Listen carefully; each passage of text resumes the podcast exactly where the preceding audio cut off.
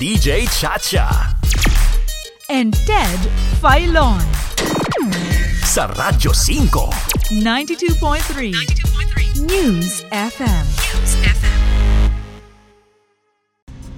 Inyo ho bang naaalala ang kontrobersyal na Sugar Order Number 4 na inilabas ng Sugar Regulatory Administration o SRA noong Agosto ng nakaraang taon? Ito inimbestigahan ng House Committee on Good Government at maging ng Senate Blue Ribbon Committee. Naglabas kasi noon ang SRA ng Sugar Order Number 4 para nga sa importasyon ng 300,000 metric tons ng asukal. At ang lumagda para sa Pangulo ay si Department of Agriculture Undersecretary Leocadio Sebastian. Sa paniniwala daw po kasi ni Sebastian, siya ay pinapayagan na lumagda sa sugar order sa ngalan ng Pangulong Marcos Jr. dahil sa pagkakaintindi niya, minamadali ng presidente. Ulitin ko ha, minamadali ng presidente ang pag-aangkat noon ng asukal. Sa pagdinig po ng Kongreso, ito ang sinabi po ni Sebastian and I quote, I misread the intention of the president. That gave me the feeling that there is an urgency to this matter and that we need to act as soon as possible. Sounds familiar? Mamaya. Dahil nga po sa kontrobersya, nag-resign si Sebastian bilang undersecretary ngunit hindi tinanggap ng Pangulo. Pero siya po'y sumailalim sa preventive suspension habang gumugulong ang investigasyon. At kinalaunan, naglabas po ang Blue Ribbon Committee ng Senado ng committee report na nagrekomenda ng pagsasampa ng mga kasong administratibo at kriminal laban kila Sebastian at iba pang mga lumagda sa Sugar Order Number 4 dahil sa serious dishonesty, grave misconduct, gross neglect of duty, conduct prejudicial to the best interest of the service, and gross insubordination. Well, kamakailan po lamang ay inabsueltuhum naman ng Office of the President si Sebastian at ang mga dating opisyal ng SRA sa mga paratang at tinawag lamang ang pangyayari bilang miscommunication. At katunayan po ay ibinalik pa si Sebastian sa Agriculture Department ngayon bilang Undersecretary for Rice Industry Development. So ngayon, heto naman tayo sa Sugar Order Number 6 kung saan wala pa nga ang opisyal na sugar order ay dumating na sa Batangas Port ang 260 dalawandaan at anim na pong mga 20-footer containers na imported na asukal. At ang sinasabi naman ngayon ni DA Undersecretary Domingo Panganiban ay sa paniniwala din niya sa kagustuhan ng Pangulong Marcos Jr. na mapababa ang inflation rate at magkaroon ng sapat na supply ng asukal sa bansa, nagmadali din siya. At itinuring ang memorandum na inilabas ng Office of the Executive Secretary bilang siya na mismong sugar order. Sounds familiar? Gets mo? Sa pagharap po ni Panganiban sa media sa Malacanang noong Pebrero 22, ito ang sinabi niya. In response to the directive of the President to address uh, inflation and create a buffer stock, and given that sugar as one of the component of most commodities that drives the consi- consistently high inflation rate, I acted with haste and interpreted the memorandum issued by the Office of the Executive Secretary as an approval to proceed with the importation. But the directive of the Executive Secretary to me uh, was a manifestation that that directive is, is already a sugar order. Ah, ano daw? I acted with haste. Nagmadali ako. Sounds familiar? Gets mo? Pero ano nga ba sinasabi po ni Panganiban na memorandum na mula sa tanggapan ni Executive Secretary Lucas Bersamin?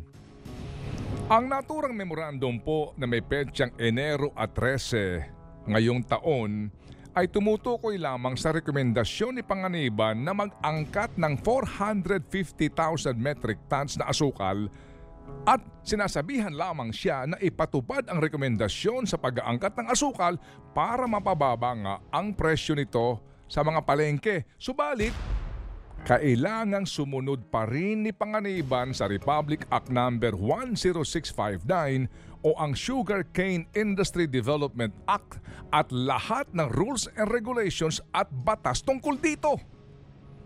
Malinaw po sa memorandum ni E.S. Bersamin na kailangang sumunod ni Panganiban at ng SRA sa panuntunan sa pag-aangkat ng asukal na nangangahulugan na kailangan ng karampatang sugar order na manggagaling pa rin sa Sugar Regulatory Administration.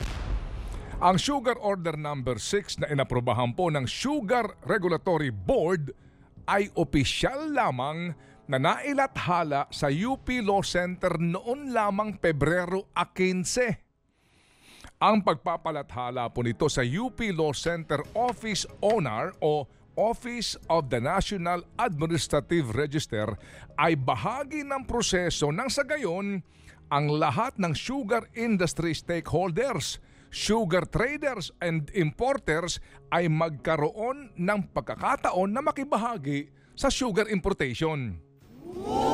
Dapat po Pebrero 19 pa lamang magsisimulang tumanggap ang SRA ng aplikasyon para makakuha ng alokasyon sa Sugar Order Number 6. At pagkatapos pa ng limang araw, tsaka pa lamang dapat malaman kung sino ang nabigyan ng alokasyon na siyang magiging daan para sa importation. Kung susundin po ang tama at legal na proseso, March 1 pa o bukas pa ang pinakamaagang petsa sa pagdating po ng mga imported na asukal sa ilalim ng Sugar Order Number 6. Eh paano nga naman nangyari na nagdesisyon lamang si Yusek Panganiban na ilaan ang 450,000 metric tons sa tatlong sugar importers at ipinarating ang mga asukal sa Batangas Port noong Pebrero 9 agad-agad. Pinili lamang umano ni Panganiban sa tatlong pahinang listahan ng importers ang Sakden Philippines Incorporated na nabigyan umano ng 100,000 metric tons na alokasyon. Edison Lee Marketing Corporation 100,000 metric tons na allocation at ang All Asian Counter Trade na nakakuha ng umano'y pinakamalaking alokasyon na 250,000 metric tons. Sa pagharap po sa media ni Panganiban noong ngang Pebrero a 22, binanggit niya ang kanyang tinaguriang mga most capable na mga traders na ito at importers. Well, Mr. Escaler, Mr. Alvarado, and Mr. Lee are the three companies that uh, I have selected from a list that was given to me. And uh, I consider them as the most capable uh, importers uh, that we have. Mm, si Mr. Alvarado ng Sakden Philippines Incorporated, si Mr. Lee ng Edison Lee Marketing Corporation at si Mr. Escaler ng All Asian Counter Trade ay sila daw ang pinili ni Panganiban mula sa tatlong pahinang listahan ng importers na ibinigay sa kanya at itinuring ang mga ito bilang most capable. Ano kayang meron ang mga taong ito na sila ang pinagpala sa lahat ng sugar importers sa buong Pilipinas? Silang tatlo lang ang sakalam? Ganon? Bago pa lumabas ang Sugar Order Number 6 at bago pa dumaan sa legal na proseso ang Sugar Order na ito, ay meron na palang napili si Yusek Panganiban na most capable importers. Ganong factor?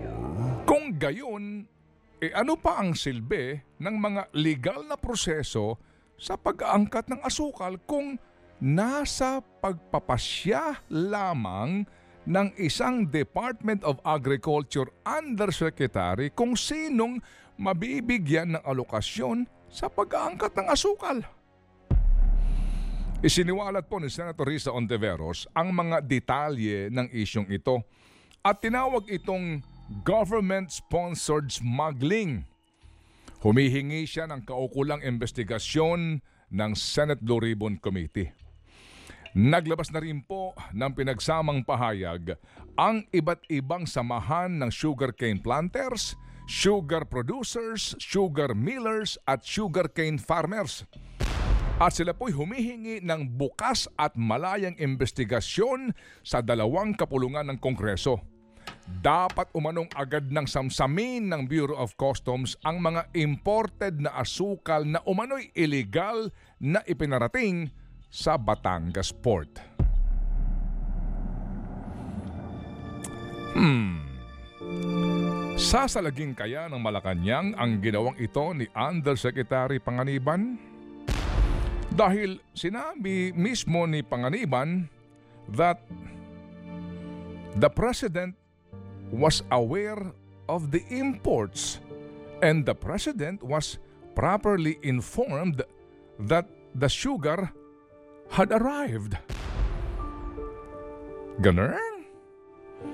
Alam na ng Pangulong Marcos Jr. na bago pa lumabas ang Sugar Order Number 6, dumating na ang mga imported na asukal sa pantalan ng Bureau of Customs sa Batangas. Nakuha. Dinamay na mismo ni Yusek Panganiban ang Pangulo. Paano kaya sasalagin ng tanggapan ng Pangulo ang pagdadawit na ito ni Panganiban sa pangalan mismo ng Pangulong Marcos Jr.? Hahayaan lang kaya nila na umusad ang investigasyon na naman? Sa gagawing umano'y investigasyon ng Kongreso? Hihintayin ang paglabas ng resulta ng investigasyon at sa bandang huli, sasabihin na naman, sasabihin na naman ng tanggapan ng Pangulo that this is just another case of miscommunication? Hmm, naku, bayan ha? Bayan, mag-isip kayo. Think about it. Ted Filon at DJ Chacha. Ngayon, nasa Radyo 5, 92.3 News FM. Monday to Friday, 6 to 10 a.m.